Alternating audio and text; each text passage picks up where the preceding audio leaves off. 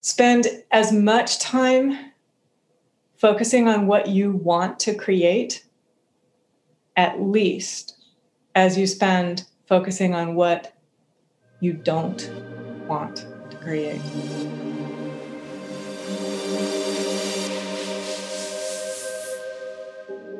The laws of energy are really clear, they're very emphatic.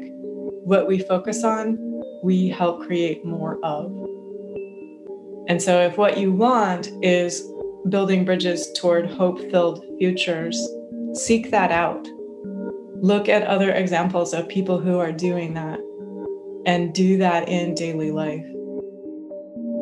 From Baltimore, Maryland, this is the Awake Yoga Meditation Podcast. Each week, we will share a part of a teaching from Swami Nityananda recorded live at an Awake Yoga Meditation event. Today, Swami Nityananda on how to shift your focus away from the chaos of the moment. To attend a live meditation or to join our free e-yogi community, please visit awakeyogameditation.org.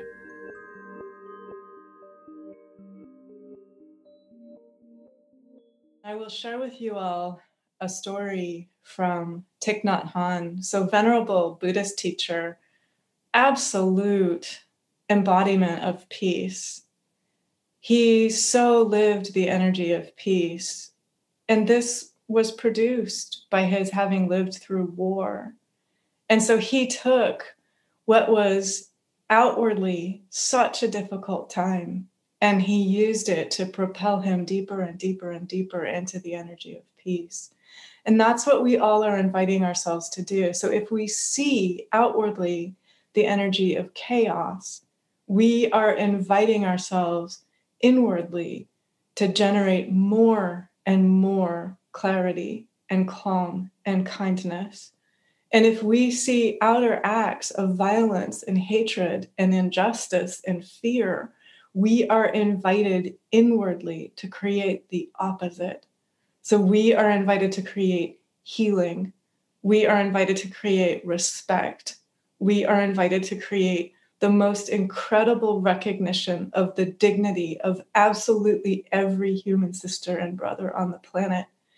One of the things that Thich Nhat Hanh said, and I love him forever for saying this, he was meditating on the story. Um, it's not a pleasant story, but he was meditating on the story of some pirates who had attacked people and committed sexual violence on women and lots of other forms of violence. And he was meditating on this and he said to himself, and he, he spoke about this, he wrote about this, he published this.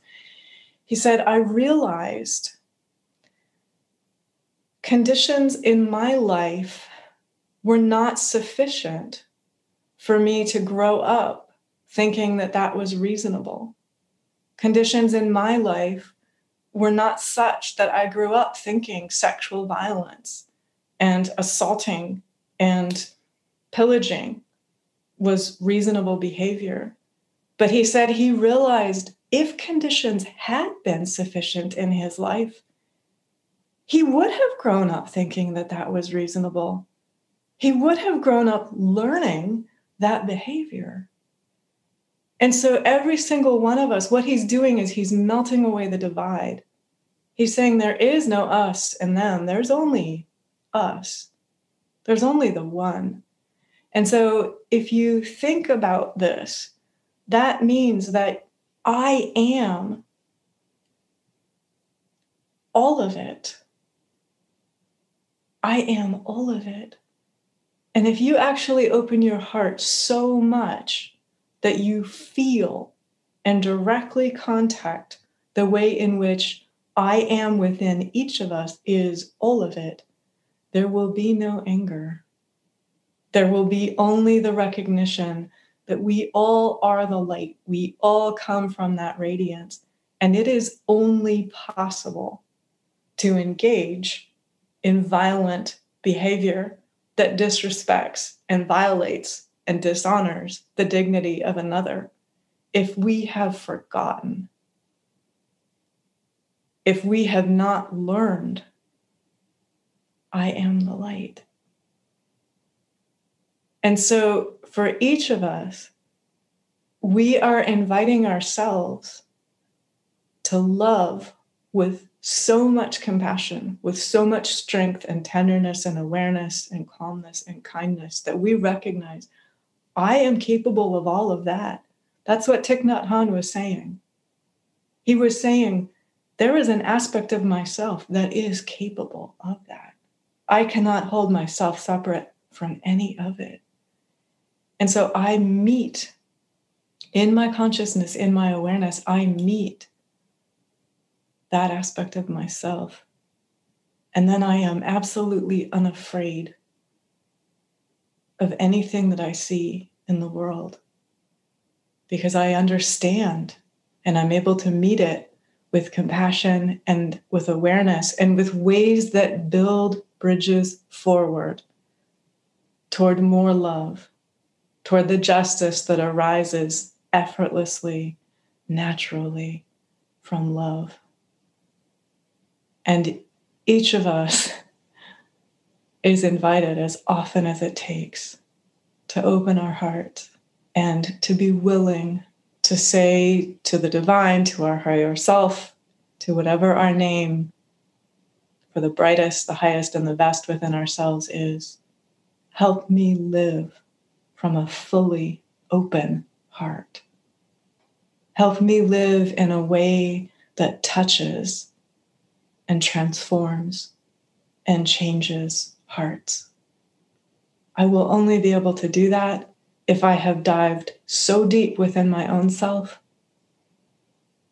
that I have, with humility, touched within myself my own capacity to engage in exactly the behavior that I seem to be seeing in another. The child and tucking the child into bed. Think of it as not only are we, if we are parents, we are helping teach our children how to live in justice, how to live in dignity, how to live in love, how to live honoring and respecting everyone. We're also teaching ourselves at the same time. And as we continually show our own humility and willingness to keep learning, that too magnetizes to us, others. It's really important to remember this. Urgency plus joy is really irresistible. So remember the joy, remember the love, whatever we're looking upon. A couple of practices came to me to share with you all. So if you ever find that you have been reading the news or that you have been reading social media or you have been listening and tuning in to something that makes you angry or afraid or sad. A couple of really quick ways to shift your energy. Um, we are energetic creatures, and if we hold the same posture, if we hold the same stance, it's sort of like keeping ourselves in the same energetic framework. And so I will demonstrate this, and I invite you to join me comfortably insofar as you're able, but even just shaking, like literally physically shaking. So your arms, and I'm not going to demonstrate this. Um, I'm going to stay seated and as polite as I possibly can be. Um, but if you can shake your legs from a seated position as much as you can, and you are liberating a lot of energy when you do this. Okay, so just pause for a moment now and see what you notice. That was only a few seconds. And yet you already can feel the way there's freer movement of energy from your heart and down your hands, down your core, down your legs as well. And so just keep this in mind if you ever want a fresh perspective, you ever want to shift your energy or attention or awareness, even just a little bit of shaking. This is um, another thing. It's not a practice so much, but go for a walk, even a five minute walk outside if you possibly can. connecting with what is right in the world. So, connecting with the trees, connecting with the earth, connecting with the sky, connecting with the flowers. If you see any people, connecting with them, smiling and waving, talking to them if you can do so. Just reminding yourself of the larger perspective and of everything that is right in the world. Spend as much time focusing on what you want to create, at least as you spend focusing on what you don't want to create. And so the laws of energy are really clear, they're very emphatic. What we focus on, we help create more of. And so if what you want is building bridges toward hope filled futures, seek that out. Look at other examples of people who are doing that and do that in daily life.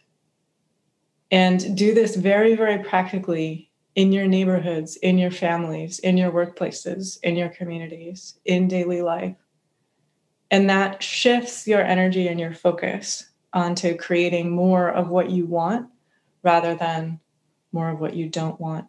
And then another one, and this is the incredible transformative power of Om. And so I invite you to join with me.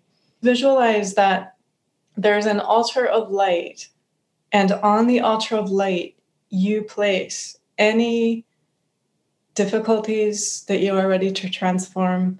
You place any sadness, you place anger, you place fear, you place outrage, you place frustration, you place negativity, you place reactivity, you place judgment, you place hatred. Any of the ways in which you have treated your own body with something other than love, place it on that altar of light. Any way in which you have treated your own life, your own awareness, with something other than love and respect place it on that altar of light. Anything that you are ready to transform, place it on the altar of light. And then, having placed it on the altar of light, I invite you to join me in offering three Oms. And the Oms have the effect of dissolving the old patterns and returning them to the light. So, all energy, rejoice in this forever. All energy is really just the light. And so we're reminding our negativity. We're reminding our fear and our anguish and our sadness and what we're ready to transform. You're just the light. Go back to the light. And so we are meeting ourselves with love. And when we can do that for ourselves, we also can do that for everyone else in our lives and in our world as well. And so, with that intention and with that willingness, I invite you to join me in offering three Oms. And as you do so, observe the way the Oms dissolve everything back into the light. So, with a full in breath,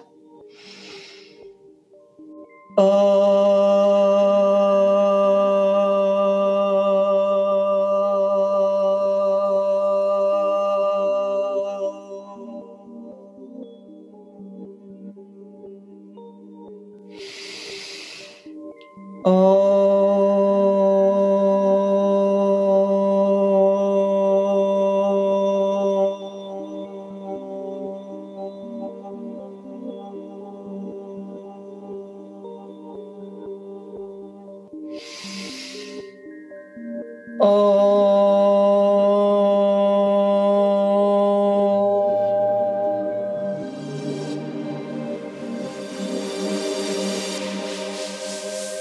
Thank God, and God bless us all. This has been a production of Awake Yoga Meditation in Baltimore, Maryland. If this teaching has resonated with you, please consider making a financial contribution of any amount. Awake Yoga Meditation is a vibrant spiritual community oriented around yoga philosophy and awakening to our true divine nature. Our mission is to empower you in meditation, yoga philosophy, joyful service, and freedom in your life and world. We offer weekly meditations for adults and children, spiritual discussion, and meditation instruction. All are welcome. This podcast is produced by Racha, Nick Gold, and Dhruv. For more podcasts, articles, and upcoming events, or to schedule a private, personal, spiritual conference with Swami Nityananda, please visit awakeyogameditation.org.